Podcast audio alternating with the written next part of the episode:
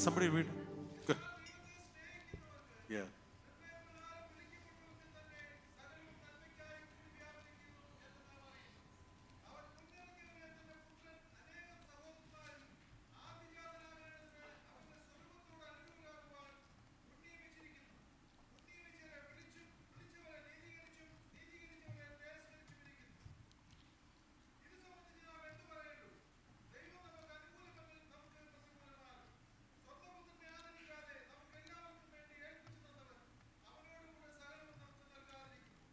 Would you lay a hand on the Word of God this morning and ask the Holy Spirit to speak to us? Hallelujah.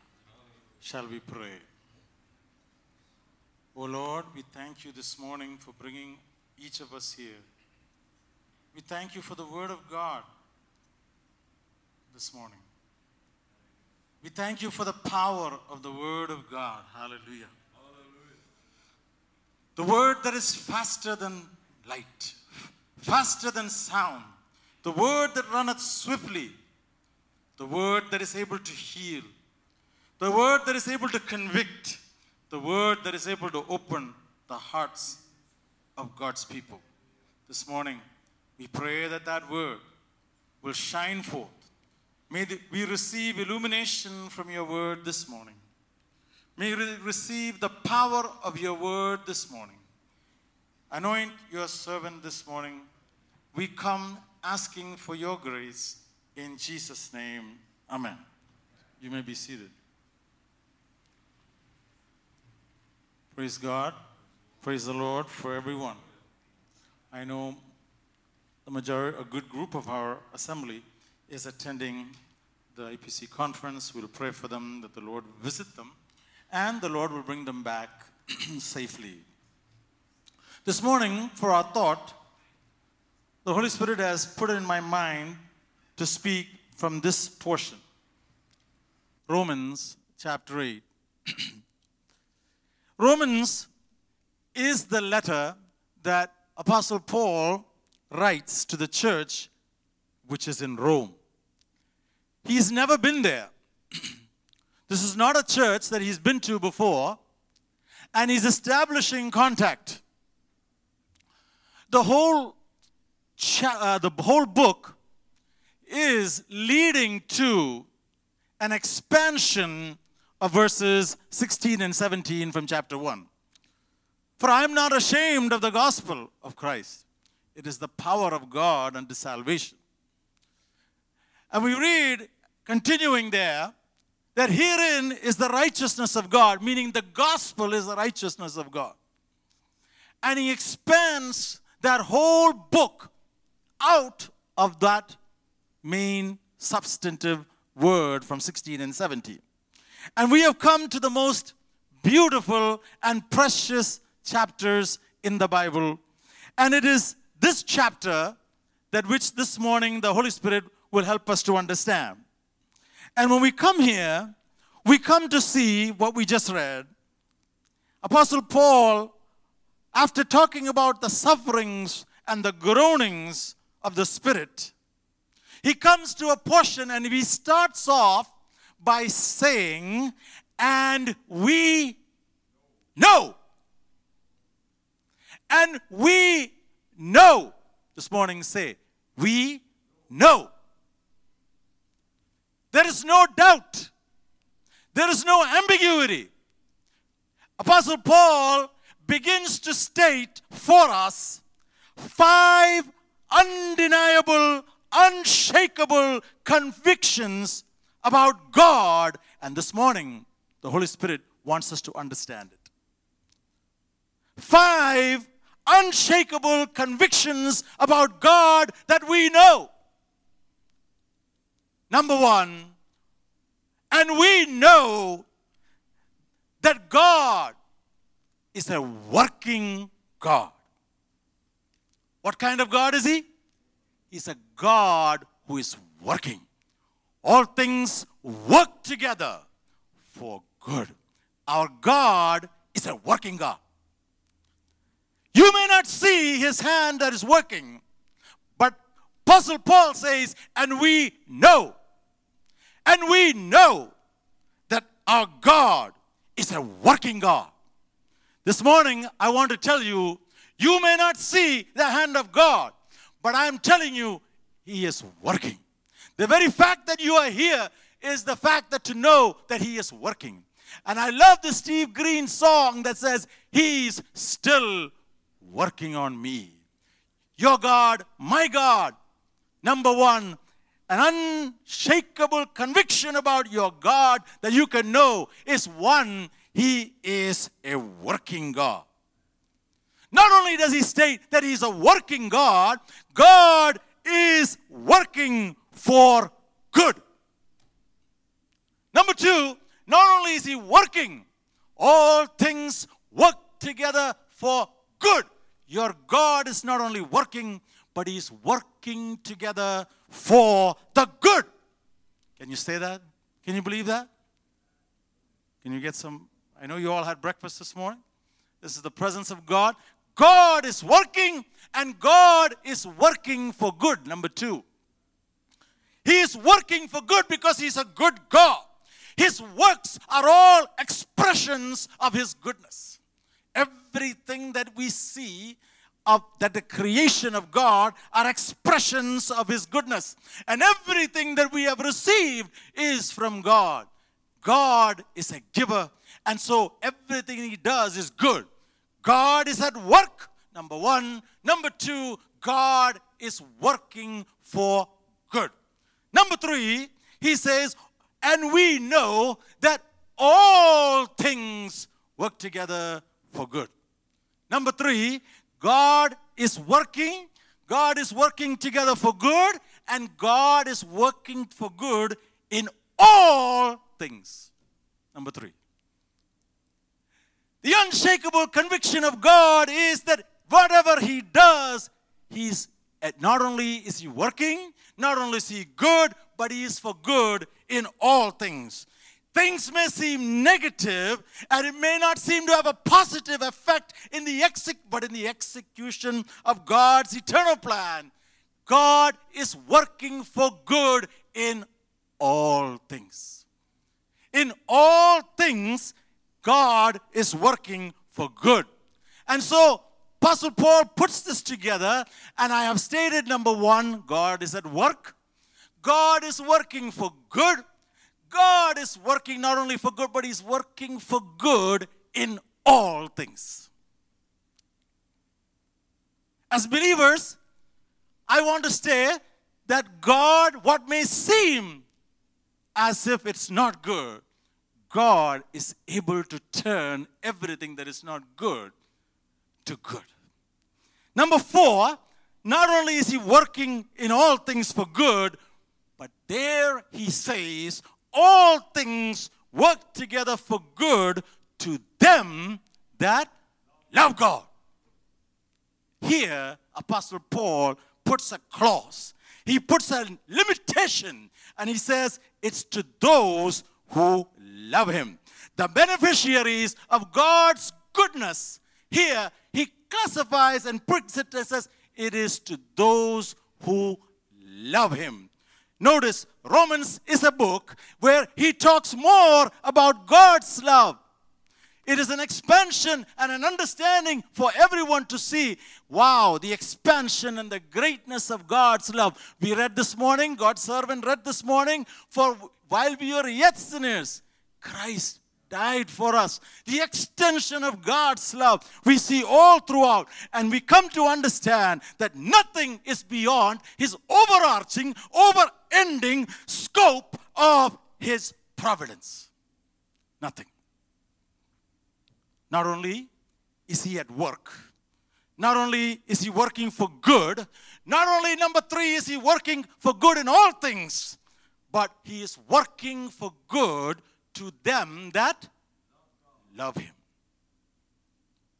Finally, the fifth unshakable conviction that we see right there is he works for good in all things to them that love God and are called according to his purpose.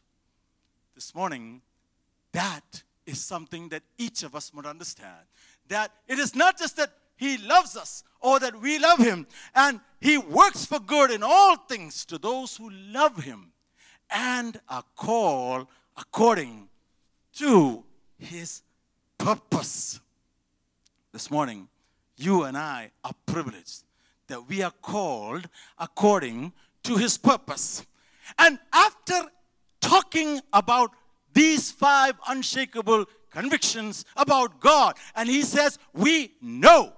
Number one, we know that God is at work. Number one, number two, we know that God is at work for good.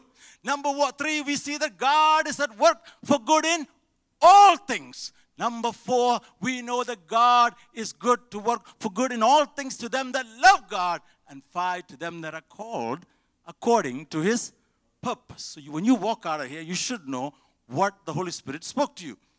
And then as he speaks about it, he then declares five affirmations, five affirmations about God's good and saving purpose. Let's look at that quickly and let's expand on that this morning. Number one, for whom he did foreknow. Yes. It is understanding the five unshakable convictions. He goes about the affirmations of God's masterful, saving, good, and saving purpose. He says that he foreknew. Yes, he foreknew. Number two, he predestined. Number three, he called. Number four, he justified. And number five, he glorified. After talking about each of them, he begins to say about these affirmations for whom he did foreknow, he did predestinate. After then, he says, To him who predestinate, he has so called. Them he also called, he justified. To them he justified, he also glorified. Five affirmations that Apostle Paul begins to speak about of the saving purpose and grace of God. This morning, after saying that, I want to focus on verse 32. Just before that, he says, after saying that, he says, Now what shall we say then to these things? What shall we say to these things? After saying all that, he, he says, Now what else is there to say? He says, If God is for us, if God is for us, who can be? Who can be against us? He begins to declare to you that God is for you. That everything that in the past that you were a sinner, you are saved by grace. And then he says, but now, he says, because of God's grace, he is not against you, he is for you. And then he begins to talk about how we know that God is for us and not against us. And that is what the Holy Spirit wants me to expand on this morning with the limited time that I have. Let's look at that verse one more time. Can somebody read it in English for us? Everybody close their Bibles, right? 832. Yeah. He who did not spare his son. Yes.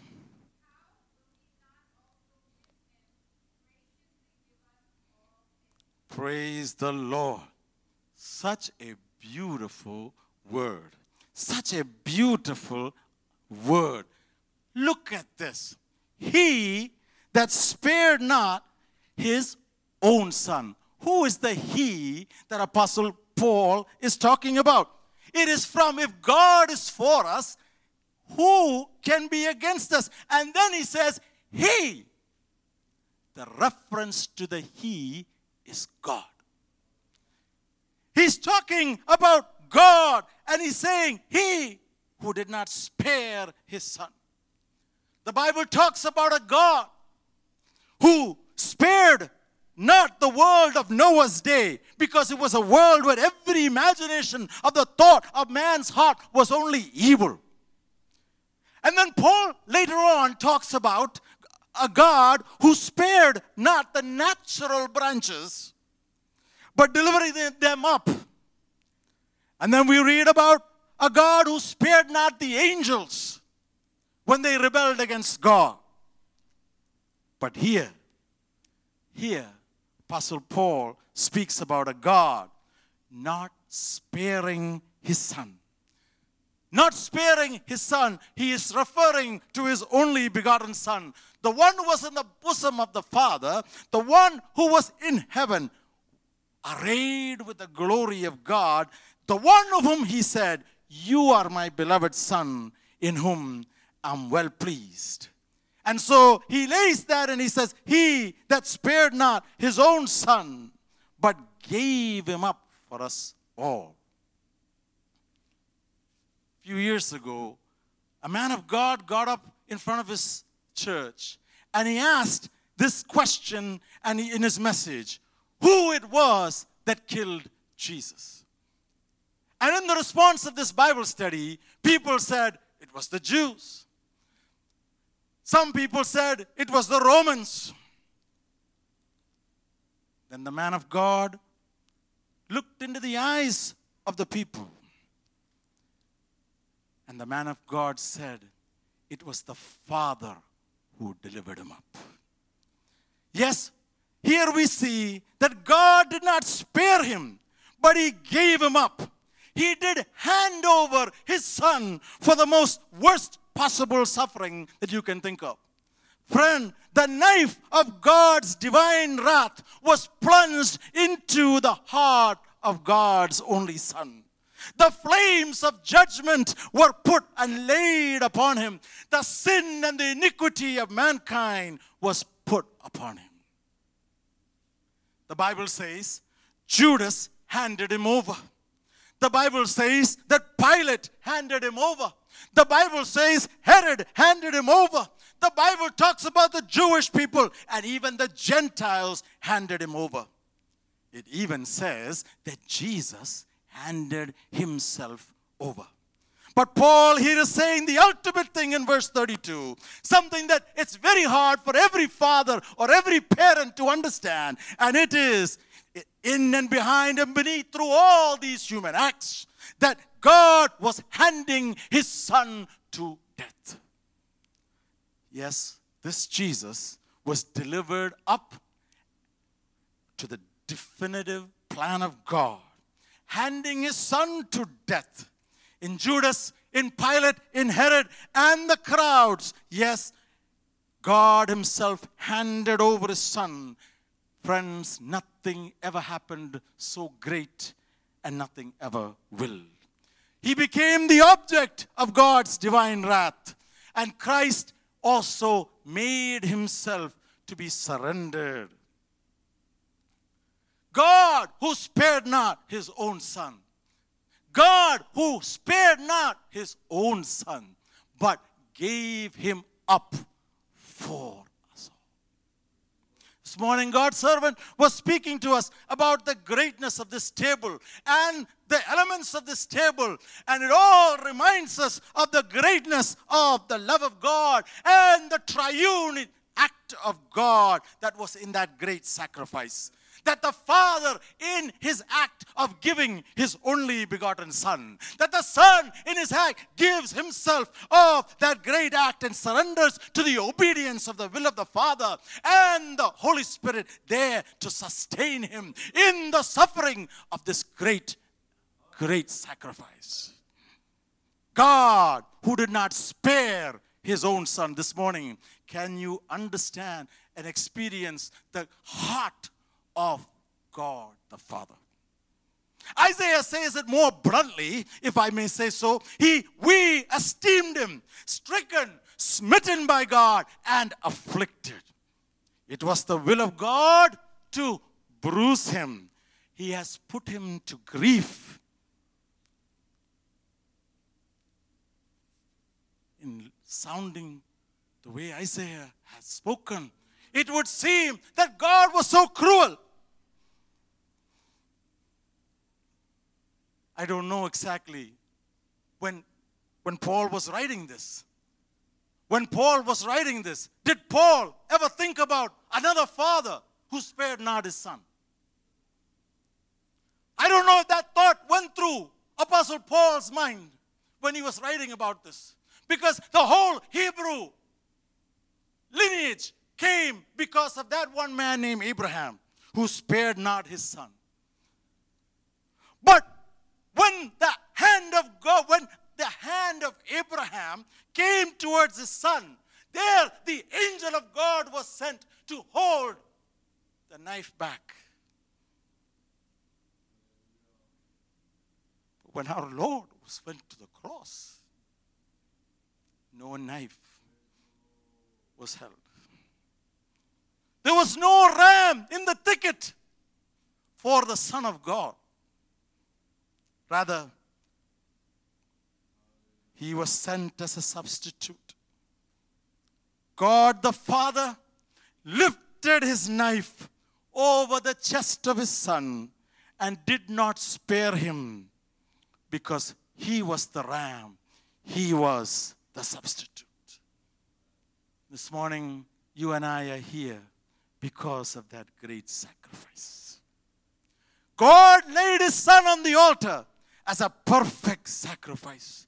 God spared not his only son, but delivered him up for us all. How is that? Why would God do such a thing? Why would God resort to such a such a such a thing? The Bible gives us the answer to that. He delivered him up for us all. Why did God do that to his son? Apostle Paul answers that question by saying, He delivered him up for us all.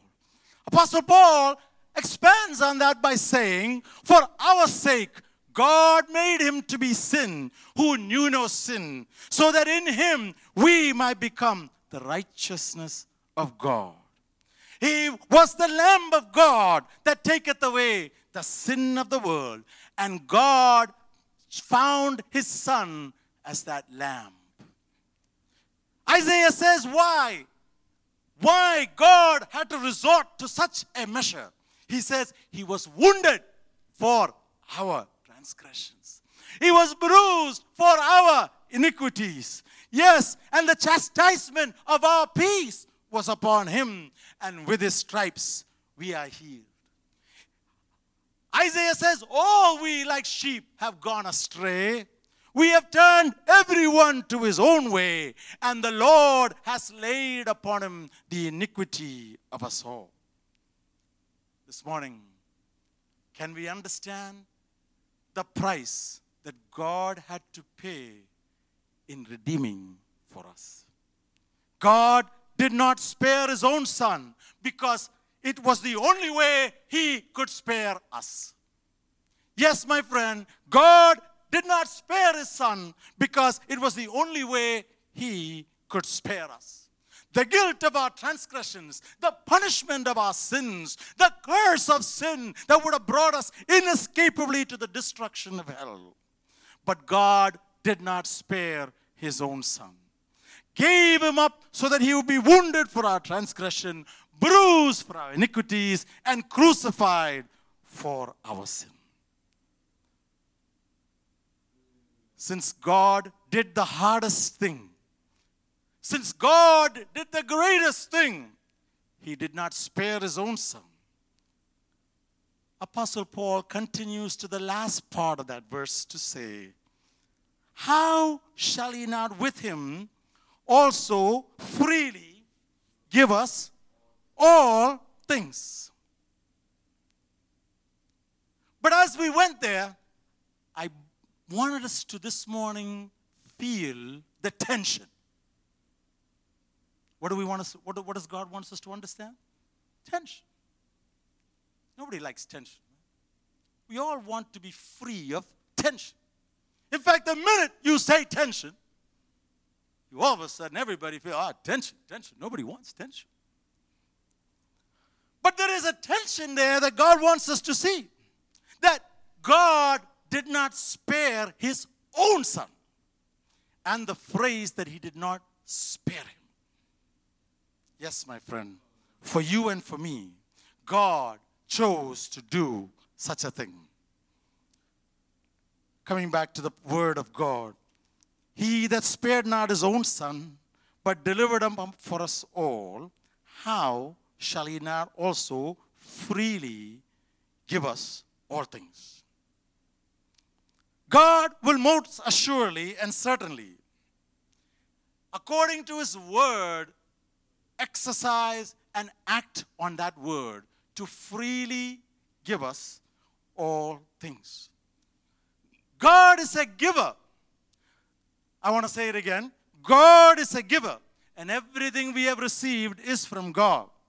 How shall He not with Him freely give us all things?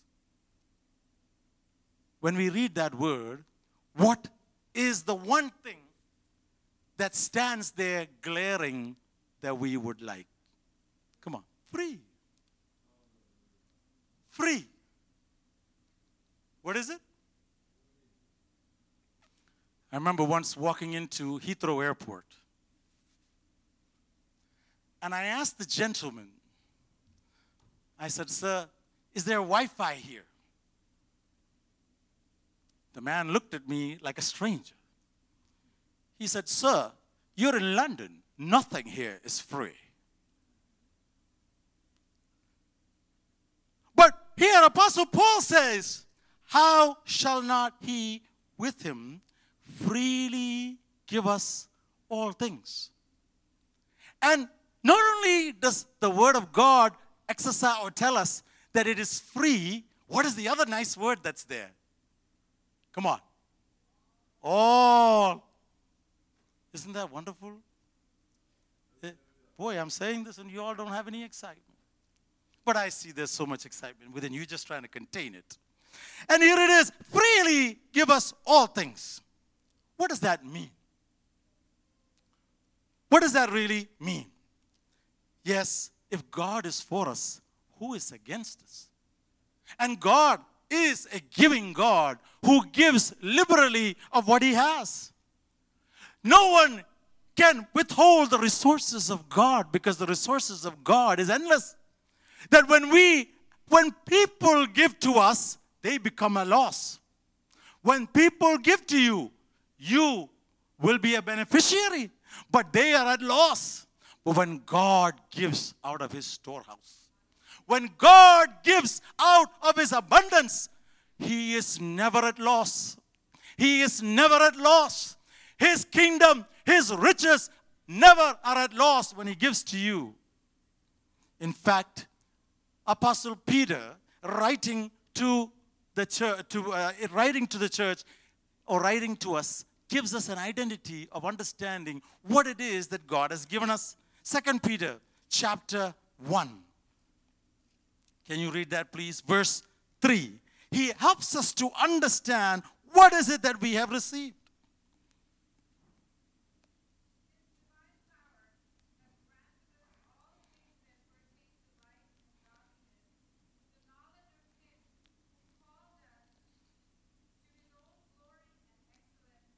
That's good. Notice here, according as his divine power has once again, Apostle Paul says, I'm sorry, Peter says, has given unto us what things? All things. All things God has given to us. And that pertain to life and godliness. This morning, God is a God who shares, God is a God who gives. And you and I can catch hold of that word that says, He has given us everything that we need for life, here and eternity, and for everything that we need for godliness. How shall He not freely with Him give us all things? Coming back to the heart of what Paul is saying. How shall He not also not just give you all things, with there is something else that comes there. With who? With Him. How shall He not also with Him? Before we go into the free, before we go into the all, God wants us to understand, or the apostle writer wants us to understand, how shall He not also with Him freely give us all things? There is nothing that you and I will ever experience as God's children by God's grace that will now turn out to be a benefit for you and for me. Because that's what it meant for God. And what that is something that He has freely dispensed to us. God, who spared not His only Son, but gave Him up for us all. This morning, understand the logic of heaven. See the logic of heaven. Here is a place to stand against all obstacles that God did not spare his own son, but he delivered him up for us all. Therefore, how much more will he not spare any effort? How much more will he not spare any effort to give us all that Christ died to purchase? All things, all good, and all bad working for our good. I want to say that again. The logic of heaven is, therefore, how much more will He not spare effort to give us all things, or give us all that Christ died to purchase?